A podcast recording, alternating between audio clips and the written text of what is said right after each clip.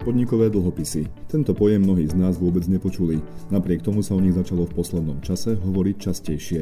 Aké sú ich výhody, alebo naopak riziká a na čo si pri nich treba dať pozor?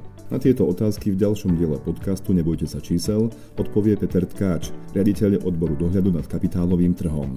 Som Peter Majer, hovorca MBS. Ahoj Peťo, na úvod by sme si mohli povedať, čo sú to vlastne podnikové dlhopisy a sú na Slovensku obľúbené, aký je trend.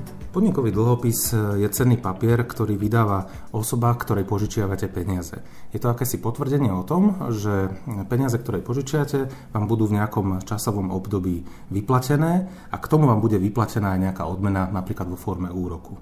Či sú na Slovensku obľúbené, ich popularita bez pochyb narastla v období nízkych úrokových sadzieb a preto sa ľudia začali orientovať aj na iné možnosti, kam svoje peňažné prostriedky e, zainvestovať.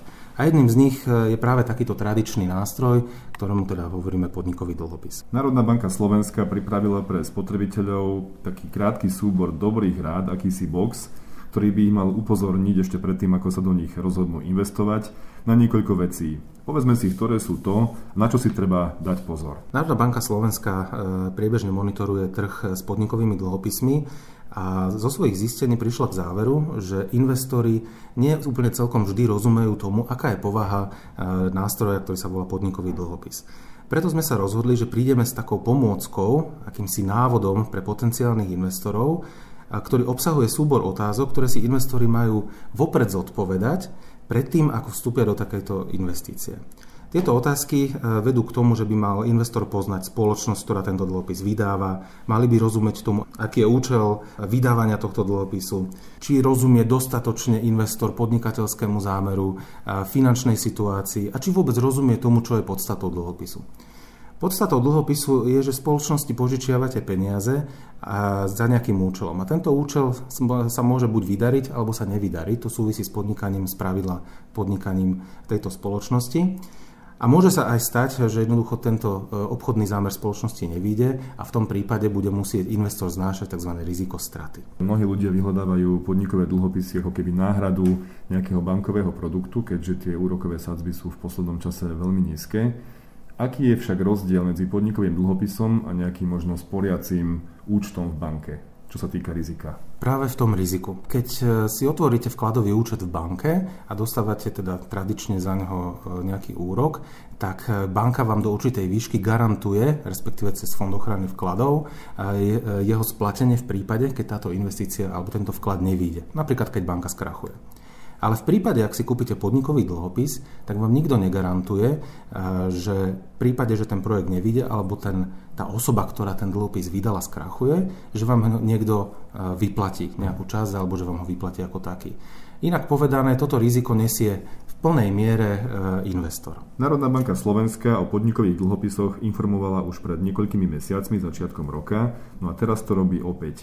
Čo sa odvtedy zmenilo, že by sme o nich mali vedieť ešte viac? Situácia sa zmenila veľmi výrazne od marca tohto roka, kedy nastúpila pandémia COVID-19, ktorá veľmi významne zasehla práve podnikové, podnikový sektor. Spoločnosti, ktoré mali takto napožičiavané prostredníctvom investorov peniaze, sa mohli pod vplyvom tejto pandémie, keďže im poklesol biznis, znížil sa im príjem finančných tokov, mohli pocítiť e, určité ťažkosti a tie sa prejavia samozrejme sekundárne aj v tom, že nebudú schopní vyplácať svoje záväzky napríklad investorom, ktorým požičali peniaze. Vieme, že pandémia kosí na celom svete. Vidno, že tieto podnikové dlhopisy, dá sa povedať, si berú za obeď niektoré firmy aj inde ako u nás. Považujem to za trhové správanie, ktoré môže nastať v prípade takéhoto silného externého šoku a je celkom prirodzené, že jednoducho sú firmy, ktoré majú vytvorené dostatočné rezervy, aby takémuto šoku mohli odolať, ale sú firmy, ktoré takéto rezervy nemajú, ich e, obchodný model je nastavený celkom ináč, možno že na krátkodobejšie financovanie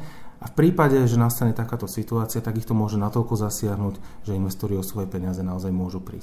Národná banka Slovenska, ako vieme, robí dohľad rôznym finančným spoločnostiam na slovenskom trhu. Poďme si teraz povedať, že aká je úloha v otázke podnikových dlhopisov a aká je zodpovednosť. Národná banka Slovenska schvaluje tzv. prospekt cenných papierov, čo je základným dokumentom ku každému e, aj podnikovému dlhopisu, ktorý pojednáva o tom, že v akej veľkosti sa vydáva tento cenný papier, akým spôsobom e, je napríklad stanovený úrok tohto cenného papiera a podobne.